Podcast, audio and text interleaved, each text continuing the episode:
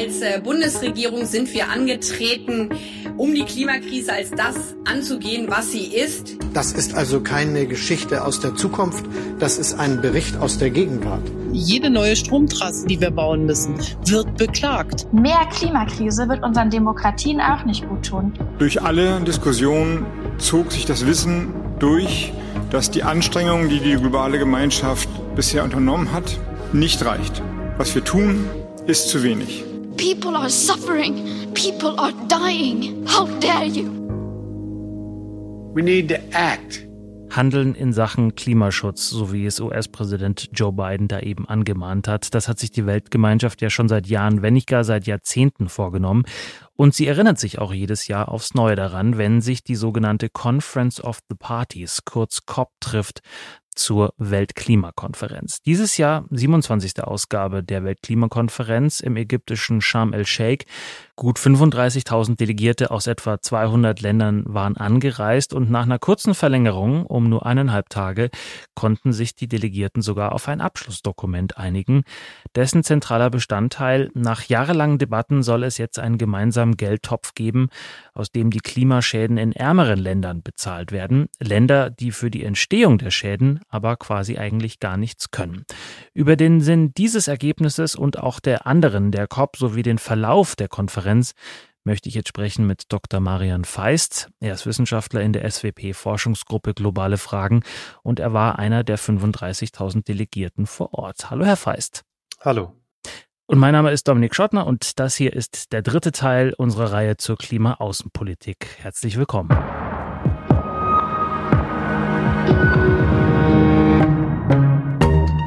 Herr Feist, welche Eindrücke haben Sie denn aus Sharm el-Sheikh mitgebracht? Gerade auch, wenn man sich anschaut, in welcher Lage die Welt aktuell ist mit ihren vielen Krisen. Ja, es waren auf jeden Fall schwierige Verhandlungen. Ähm, bis zum Schluss stand noch sehr viel auf der Kippe. Das ist an sich überhaupt nicht ungewöhnlich ähm, für diese Klimagipfel.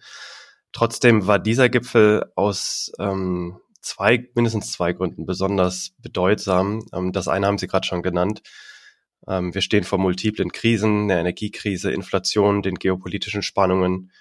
Und die große Frage war eben, inwieweit diese intervenierenden Krisen ähm, die internationale Klimakooperation beeinträchtigen würden und ob es gelingt, ähm, die Kooperation auch unter diesen Vorzeichen voranzubringen.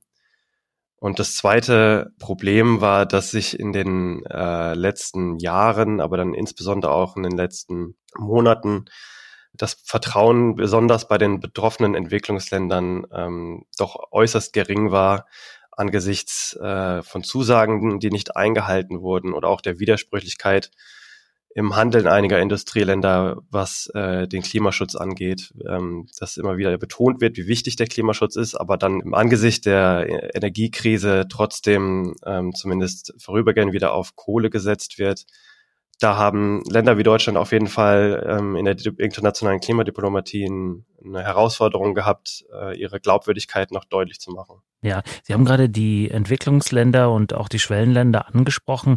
Die Wahl des Ortes, des Konferenzortes Sharm el-Sheikh in Ägypten, war das vielleicht auch ein Signal an diese Länder, so wir kommen jetzt zu euch und sprechen mit euch über eure Probleme, nehmen die auch ernst oder ist das vielleicht ein bisschen überinterpretiert?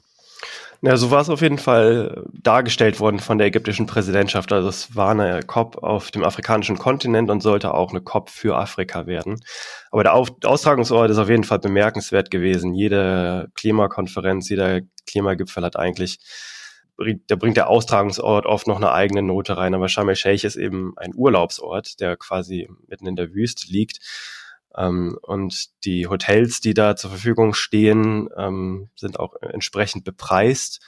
Das hat im Vorfeld für Irritationen gesorgt, weil viele ähm, Entwicklungsländer Sorgen hatten, nicht ihre ganzen Delegationen überhaupt mitnehmen zu können aufgrund dieser Preise. Und der Austragungsort oder die Präsidentschaft, ähm, die ägyptische, hat dann wiederum auch Herausforderungen mit sich gebracht für die zivilgesellschaftliche Beteiligung, die bei diesen Gipfeln ja auch sehr wichtig ist die unter deutlich restriktiveren Bedingungen stattfand, als das bei anderen Gipfeln schon war. Also man, wenn NGOs ak irgendwelche Aktionen geplant hatten, mussten sie das sehr weit im Voraus ankündigen. Es gab Einschränkungen dahingehend, dass zum Beispiel keine Länder, keine bestimmten Politiker benannt werden durften. Das sind alles ähm, Sachen, die man bei anderen Klimagipfeln in dieser Ausprägung bisher ähm, nicht gesehen hat. Mhm. Da drängt sich natürlich eine Parallele zur aktuell stattfindenden Fußball-Weltmeisterschaft der Männer in Katar auf, wo es ja ähnliche Kritik vor der Veranstaltung gab. Mit welchen Vorgaben sind denn die Delegierten nach Sharm el-Sheikh gekommen? Was waren so die Tagesordnungspunkte, die man abarbeiten wollte und was waren die Hoffnungen? Also man muss insgesamt sehen, dass es hier bei dieser COP um Implementierung gab. Wir haben das ähm, Pariser Übereinkommen mit dem Ziel, die Erderwärmung auf äh, zwei Grad, noch besser 1,5 Grad zu begrenzen. Also war nicht so, dass jetzt neue große Ankündigungen oder Vereinbarungen erwartet waren. Das eine große Thema, ähm, was ich schon im Vorfeld abgezeichnet hatte, waren aber eben die Schäden und Verluste und die Frage, ob das überhaupt auf der Agenda stehen würde. Ähm, da hatte sich, wie ich gerade schon gesagt habe, in den letzten Monaten viel Frustration aufgebaut. Es gab ähm, das Versprechen beim letzten Klimagipfel im, in Glasgow 2021, einen Prozess in Gang zu bringen ähm, für einen Fonds, der ähm, Länder unterstützt, bei mit diesen Schäden und Verlusten umzugehen. Ähm, da ist dann bei den Zwischenverhandlungen in Bonn dieses Jahr herzlich wenig bei passiert. Und das in Verbindung damit, dass auch andere äh, Versprechen in Sachen Klimafinanzierung äh, nicht ganz eingehalten wurden, hat eben für viel Frustration gesorgt. Der Premierminister der Bahamas hat es mal so ausgedrückt, wir sind äh, einfach müde von weiteren Zusagen und Versprechungen. Es war einfach wichtig, das Vertrauen in diesen Prozess aufrechtzuerhalten dass äh, bei dieser Kernforderung finanzielle Unterstützung für Schäden und Verluste, ähm, die besonders betroffene Länder durch den Klimawandel erleiden, dass das auf die Agenda kommt. Und mit dieser Hoffnung sind ähm, die Delegierten nach Sharm el-Sheikh gereist. Und mit der äh, Unterstützung Chinas ist es ja dann auch gelungen, dieses Thema Schäden und Verluste auf der Agenda zu verankern. Ja, nicht nur zu verankern, sondern tatsächlich sich auch dazu zu entschließen, diesen Fonds einzurichten. Was ich spannend finde, ist, Sie hatten gerade China erwähnt, dass äh, China sich mit äh, den anderen Entwicklungsländern dafür eingesetzt hat, dass der errichtet wird, dieser Fonds. Jetzt muss man das vielleicht an der Stelle dann aber auch nochmal erklären, worum es da geht. Es geht darum, Länder zu entschädigen, die vom Klimawandel besonders betroffen sind, obwohl sie dafür gar nicht so viel können. Richtig? Genau, aber worum es dann genau geht, ähm, wer für diese Schäden und Verluste zu zahlen hat, woher das Geld kommt, ähm, das sind sehr gute Fragen, die auch noch offen sind. Ne? Den Fonds gibt es ja noch nicht, sondern es gibt erstmal nur die Vereinbarung, den einzurichten. Es wird sich jetzt im nächsten Jahr ein Übergangskomitee gründen, das diese Fragen dann klären soll.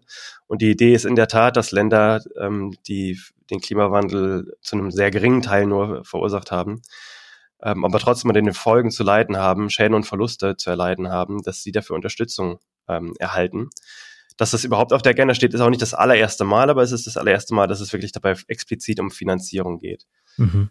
Ähm, und die Fragen, die jetzt halt noch offen sind, das sind wirklich ganz fundamentelle. Also es geht wirklich darum, in der, in der Vereinbarung steht zum Beispiel, dass es eine Einrichtung dafür geben soll, die Entwicklungsländer, die besonders betroffen sind, äh, eben Unterstützung bietet. Aber welche Länder das genau sind, das steht da nicht drin. Das ist noch völlig offen. Also wir haben es ja mit was zu tun, was sehr häufig ist in der internationalen Klimapolitik, so häufig, dass es dafür auch einen Ausdruck gibt, nämlich konstruktive Ambiguität, dass eine Sprache benutzt wird in diesen Vereinbarungen, die so vage ist, dass man sich gut darauf einigen kann, weil eben noch nicht genau feststeht, was eigentlich da genau damit gemeint ist. Aber sobald es dann in die Implementierungsphase geht, also wenn tatsächlich so ein Fonds dann gegründet werden soll, dann kommt man natürlich nicht umhin, sich mit diesen Fragen zu befassen. Also der Verhandlungsprozess hört nicht auf, nur weil es äh, jetzt erstmal ein Übereinkommen geht, sondern er, geht jetzt weiter. Das haben wir sehr ähnlich schon bei einem bei dem äh, Green Climate Fund, den es schon einige Zeit lang gibt, gesehen.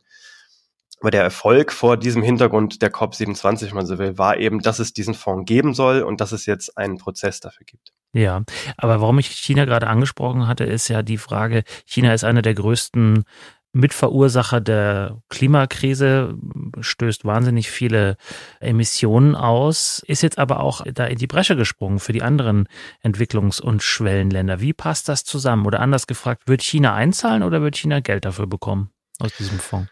China hat die Gründung des Fonds unterstützt, ähm, will aber selbst nicht einzahlen. Das ist auch nichts Ungewöhnliches. Ähm, das, so ein Verhalten beobachten wir bei China öfter, dass sich China dann doch noch selbst ähm, als Entwicklungsland sieht oder sehen möchte und das dadurch ähm, in, die, in, in die Verhandlungen einbringt, indem man sich eben ähm, für die Interessen der Entwicklungsländer in ihrer Gesamtheit auch stark macht.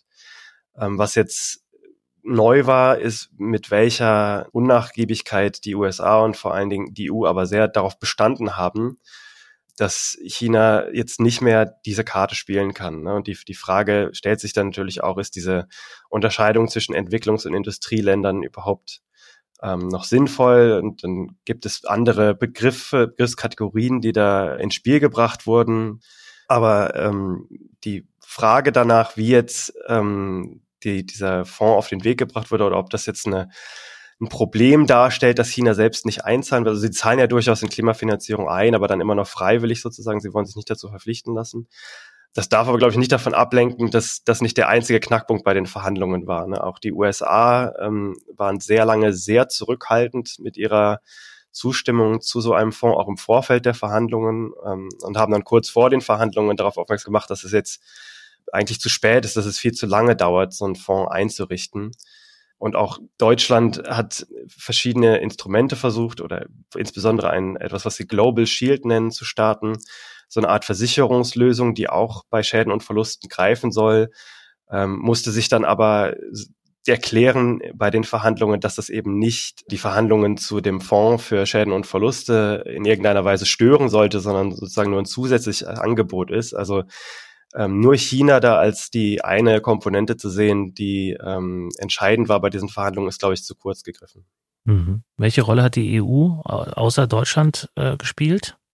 Die EU hat sich sehr stark äh, dafür gemacht, dass auch China beitragen soll zu einem Fonds ähm, und hat sich dann relativ spät, aber dafür relativ eindeutig, ich glaube, es war am Donnerstag, ähm, nur ein paar Tage bevor die äh, Konferenz eigentlich enden sollte, für so einen Fonds eingesetzt und gesagt, dass sie den unterstützen würden. Also die, die EU hat da, wie auch bei vergangenen äh, Klimagipfeln, ähm, ihre Rolle so als Brückenbauer gesehen und ähm, so, ein, so ein großer Player wie die EU, ähm, äh, wenn dann Franz Timmermans äh, so eine Stellungnahme raushaut kurz vor Ende und ein klares Bekenntnis äh, für so einen Fonds von Seiten der EU abgibt, ähm, das ist natürlich ein sehr starkes Signal.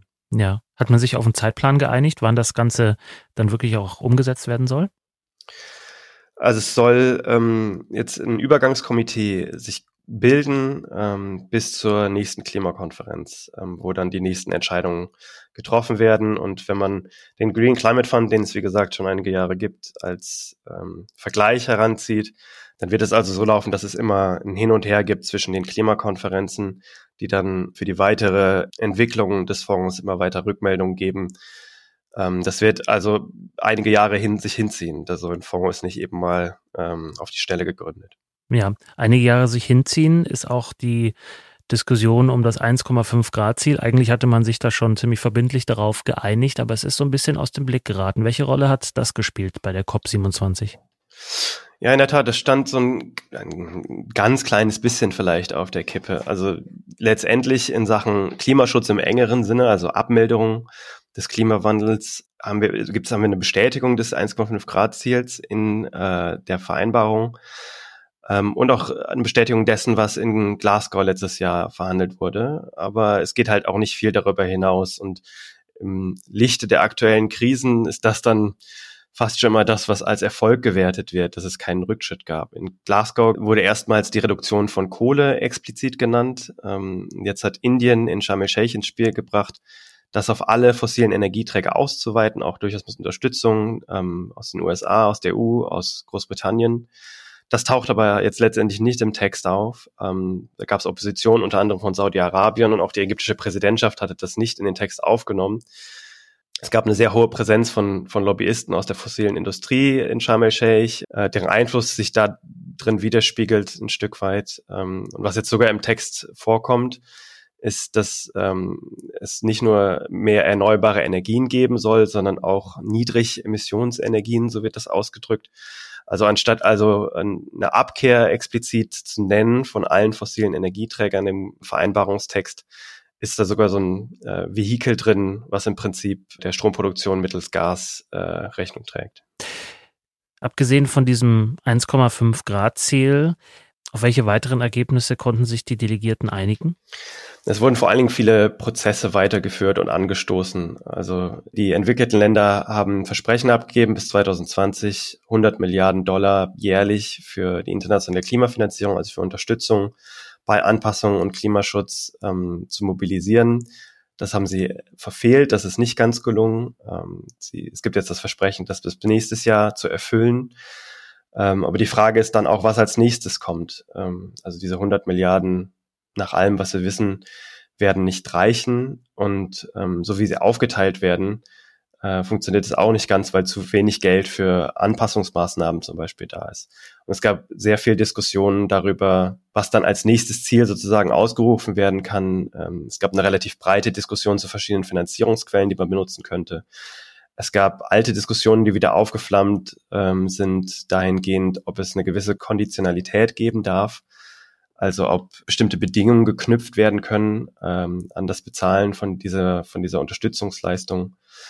Und im Bereich Klimafinanzierung war das, das Thema Anpassung natürlich auch ein, ein, sehr wichtiges Thema, das fast so ein bisschen untergegangen ist gegenüber dem Thema Schäden und Verluste, das eben so viel Aufmerksamkeit bekommen hat. Aber auch hier wurden ein paar wichtige ähm, Prozesse auf den Weg gebracht, dahingehend die finanzielle Unterstützung für Anpassungen explizit ähm, zu verdoppeln. Hm. Gerade im Zusammenhang mit dem Krieg in der Ukraine war jetzt auch wieder ganz viel von Partnerschaften mit Ländern die Rede, aus denen wir Energie beziehen könnten, speziell in Deutschland. Welche Rolle hat das gespielt? Genau, generell haben Partnerschaften, die ähm, nur lose mit diesem UN-Prozess verknüpft sind, ähm, eine immer wichtigere Rolle. Ähm, unter anderem äh, gab es einen Deal zwischen den USA, äh, Deutschland und Ägypten, der beinhaltet, dass Ägypten unterstützt wird, dabei von, von, der, von Gas ähm, bei der Stromproduktion runterzukommen, also eine Unterstützung für erneuerbare Energien in, in Form von Schuldenerlassen, in Form von vergünstigten Krediten und Zuschüssen. Und Joe Biden hat sogar gesagt, dass dieser Deal explizit dazu da ist, dass Ägypten durch das eingesparte Gas dann für mehr Energiesicherheit in Europa und Deutschland sorgen kann. Also im Prinzip das gesparte Gas nach Deutschland verkaufen kann. Und dass ein Deal dieser Art im Rahmen von so einer Klimakonferenz gemacht wird, das hätte, da hätten viele Leute die Augenbrauen hochgezogen vor ein paar Jahren. Dass das ähm, somit ohne viel Aufhebens passiert ist am Rande dieser Klimakonferenz, das zeigt, glaube ich, schon, ähm, wie die Krisen, die wir am Anfang besprochen haben, die internationale Klimapolitik durchaus beeinflussen. Aber auch darüber hinaus gibt es ja durchaus bei der Implementierung der internationalen Klimaziele Kooperationen, die immer wichtiger werden. Ähm, es gab diesen G7 Klimaclub, der relativ wenig Aufmerksamkeit bekommen hat am Rande der Konferenz in Sharm el-Sheikh ist ja auch nicht genau das richtige Forum dafür, aber die Rahmenbedingungen dafür sollen noch bis Ende des Jahres jetzt beschlossen werden. Ähm, Japan hat auch sehr vorsichtig zumindest ähm, das Thema aufgegriffen. Also das war ja die große Frage, ne, was passiert, wenn ähm, Japan die Präsidentschaft von Deutschland ähm, der G7 übernimmt? Werden die das Projekt weiterführen sozusagen? Und ein weiterer großer Paukenschlag sozusagen war ähm, eine Partnerschaft, die am Rande des G20-Gipfels, also eigentlich gar nicht in Sharm el-Sheikh äh, angekündigt wurde, nämlich mit Indonesien, ähm, Indonesien dabei zu unterstützen, von der ähm, Kohleverstromung runterzukommen auf eine Art, die ähm, den betroffenen Bereichen der Wirtschaft ähm, sozialen Schutz zusichert. Und das hat sich äh, etabliert jetzt anscheinend als neues Kooperationsformat in der ergebnisorientierten Klimadiplomatie. Herr Feist, zum Schluss, wenn wir uns das alles jetzt nochmal in Erinnerung rufen, was Sie uns erzählt haben über den Verlauf und den Ausgang der COP27 in Sharm el-Sheikh und wenn wir vorausschauen auf die COP28, die kommendes Jahr in Dubai stattfinden wird, war das jetzt eine gute COP, die der Anfang für etwas Neues sein könnte, oder war es eigentlich eher ein Schritt zurück, weil auf vielen Feldern gar nicht so viel Fortschritt erzielt wurde? Es war auf jeden Fall eine COP unter sehr schwierigen Vorzeichen. Ähm, und trotz aller Probleme ähm, ist es gelungen, den Prozess zumindest am Laufen zu halten. Aber sehr vieles von dem, was entschieden wurde, sind eben Prozesse, die erst angestoßen wurden jetzt. Und vieles von dem bleibt in den nächsten Monaten bei den Zwischenverhandlungen, aber dann auch bis zur nächsten äh, Klimakonferenz in den Vereinigten Arabischen Emiraten erst noch zu verhandeln. Sagt Dr. Marian Feist, Wissenschaftler aus der SWP-Forschungsgruppe Globale Fragen. Mit ihm habe ich gesprochen über die zentralen Ergebnisse der Weltklimakonferenz COP27, die dieses Jahr im ägyptischen Sharm el-Sheikh stattgefunden hat. Vielen Dank, Herr Feist. Sehr gerne. Und der Dank gilt natürlich auch Ihnen, liebe Zuhörerinnen und Zuhörer, dafür, dass Sie eingeschaltet haben. Wenn Sie sich in das Thema weiter einlesen wollen, wir verlinken auf der SWP-Website direkt unter dieser Podcast-Folge einige Artikel zum Thema. Und wenn Sie immer auf dem neuesten Stand bleiben wollen, ohne viel dafür zu tun, abonnieren Sie gerne unseren SWP-Newsletter oder einen unserer SWP-Social-Media-Kanäle. Da informieren wir Sie unter anderem auch über die neueste Podcast-Folge. Ich bin Dominik Schottner. Vielen Dank fürs Zuhören. Bis zum nächsten Mal. Bleiben Sie neugierig.